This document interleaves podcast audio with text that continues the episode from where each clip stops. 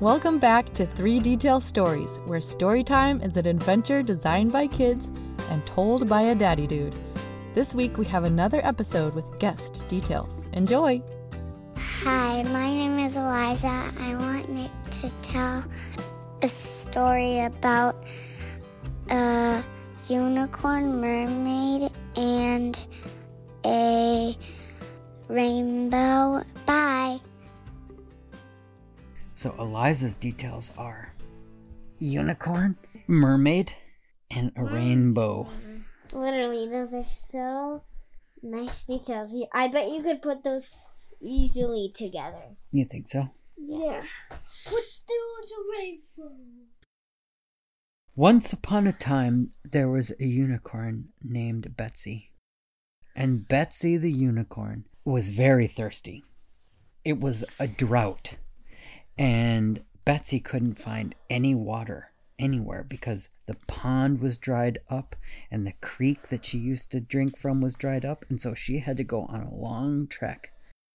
And so she went on this long trek and finally she came to this very great beach. And she looked out and she said, Look at all of that water. She ran down and she started to drink it. And as she started to drink it, she said, Oh, this is disgusting. This water tastes like salt. It's salt water from the bay. And right at that moment, up came a mermaid. And the mermaid said, Unicorn. I haven't seen a unicorn in years. And Betsy the unicorn said, Well, that's because I had to come out of the woods to come and look for water because I am very thirsty and there's no water in the woods. The mermaid said, Well, you can't drink this water. This is seawater. It's salt water. So you're going to have to find water somewhere else. And Betsy the unicorn said, I've looked everywhere. There's nowhere to find water. The mermaid said, Well, you know, my specialty is water. Betsy said, Really? The mermaid said, Yeah, of course. I live in the water. Look at my tail. I'm meant to swim in the water. And Betsy said, Wow, okay. Well, do you think that you could help me find water? And the mermaid said, Of course. But what Betsy didn't know is that the mermaid just wanted to go out on an adventure because she was always stuck in the ocean and she wanted to have a land adventure.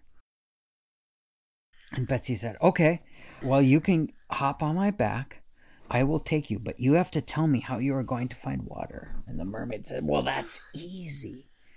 You just look for a rainbow, and when you find the rainbow, you go to the ends, and at the ends there is water, and sometimes there's even a pot of gold.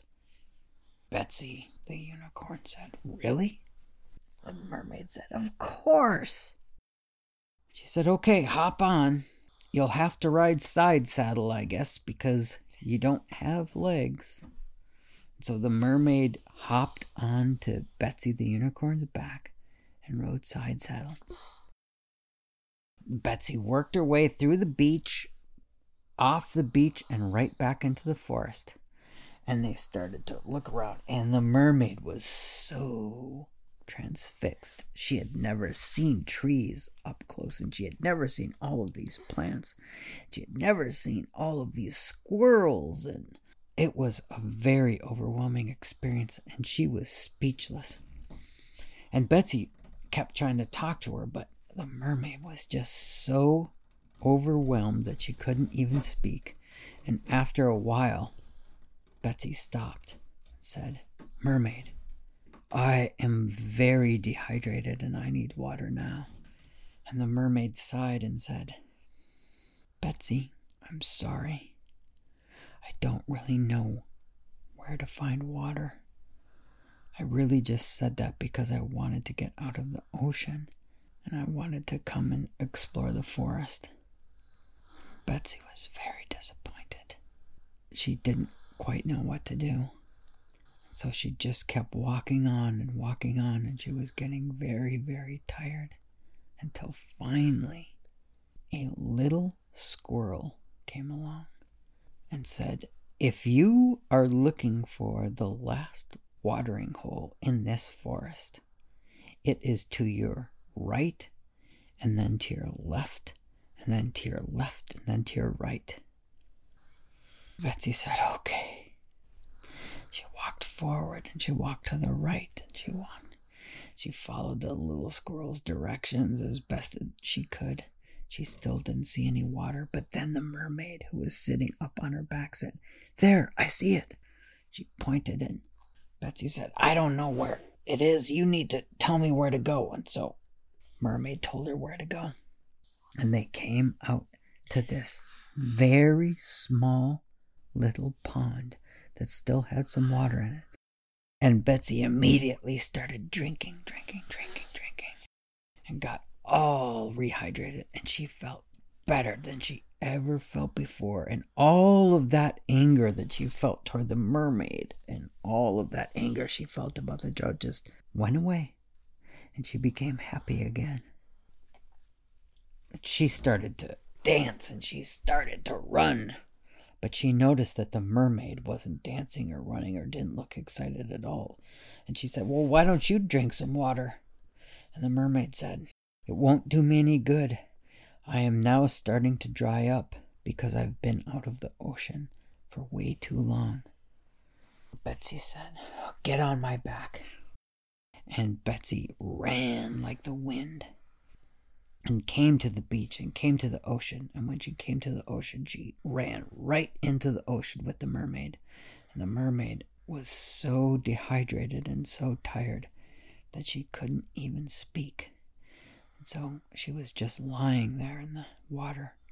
And Betsy stayed with her for a while. And finally, the mermaid kind of woke up and said, Oh, I'm starting to feel better. Thank you so much for the adventure and thank you for saving my life. And Betsy said, Well, you're welcome. I needed you to find water too, after all. And they agreed that they both needed each other, even though they were very, very different.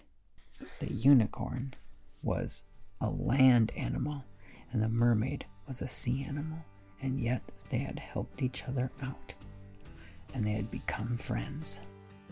The You end. think mermaids are real? Thanks for listening to Three Detail Stories. If you have a hankering for more stories, check out our very first audiobook. It's simply called Three Detail Stories, Volume 1. You can find it wherever audiobooks are sold, including Barnes & Noble, iTunes, Spotify, Kobo, and dozens of other retailers. We have a universal link in the show notes. The price is about what you'd pay for a nice cup of coffee. I plan on using the audiobook myself on the drive to the beach this week. Camping in February? Only in California. Have a great weekend and see you next time.